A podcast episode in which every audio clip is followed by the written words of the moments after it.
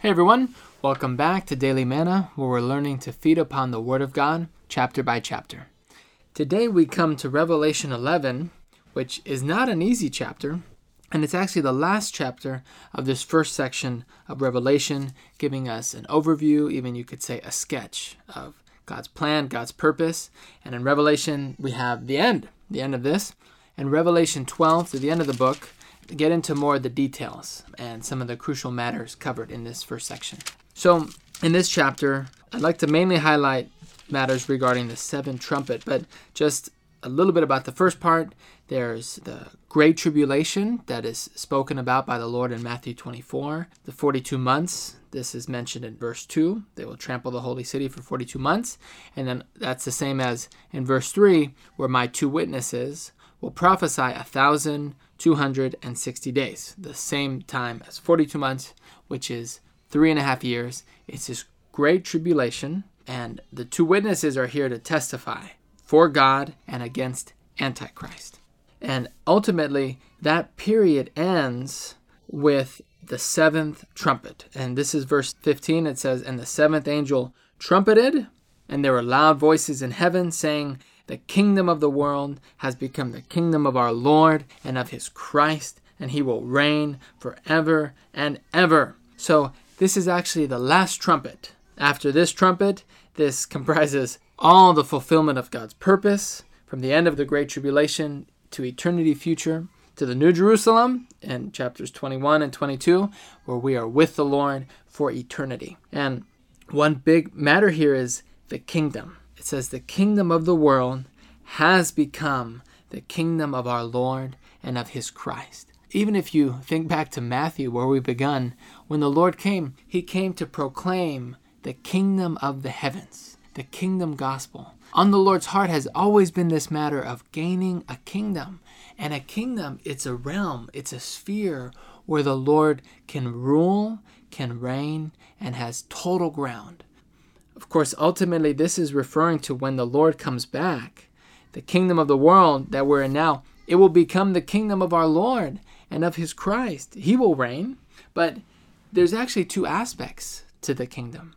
Outwardly, we expect the Lord to come. And when he comes, he will set up his kingdom on the earth. But inwardly, you could say the Lord is coming back from within each and every one of us. And we can participate in his coming by giving him the ground and giving him the way to rule in us today. We want to be in God's kingdom today. You know, it's so easy to be so free to do what we like. We have our own will, we make our own choices. But the Lord wants to come in to have the first place. I don't know if you've ever even prayed this Lord, may your kingdom come more in me. Lord, I want you to rule and reign inside of me as we each have this experience of allowing God's kingdom to grow, to increase. We're under His ruling. Little by little, the Lord wants to gain this in believers on the earth till He gains a group of people with whom and in whom He has full ground. Full ground. When the Lord gains this on the earth, then He can come back even to set up His kingdom in full. And in verse 18, when He comes back, it says, The time to give the reward to your slaves, the prophets, and the saints, and to those who fear your name, to the small and to the great, and to destroy those who destroy the earth. You know, the result of when he comes to establish his kingdom is that there is a reward. The reward is given by the Lord to his faithful ones at his coming back. You know, um, even according to 2 Corinthians 5:10, when Christ comes, there will be a judgment seat. We all will answer to the Lord for our life it's not just, you know, when we receive the Lord, we're saved for eternity. But how we live our life every day, it matters. It matters to Him. The decisions we make, what we do. The Lord desires that we would grow, that He would grow in us, even that we would grow with other believers, caring for what is on the Lord's heart.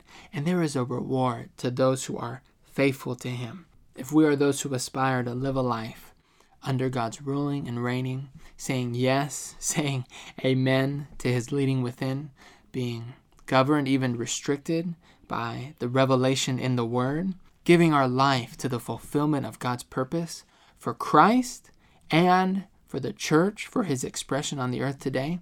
I believe this will be the way for us to be rewarded.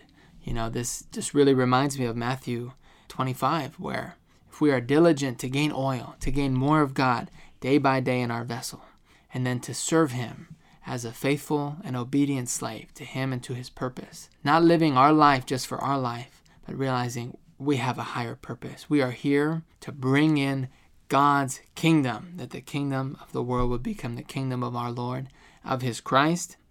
This is the highest reward, entering into the joy of our Lord and to be with Him for eternity. So, of course, at the end of the Great Tribulation, there is kingdom of a thousand years as a special reward to those who are faithful to the Lord in this age. And then after these thousand years, we enter into the new heaven, the new earth, with the new Jerusalem for eternity, where we will all be there with the Lord as his wife for eternity. So, continue in the book of Revelation. We want to see where our destiny is, where we're on the way, where we're headed to. I guarantee it's a glorious destiny. That's all we have for today. Thanks for joining and keep enjoying the Bible.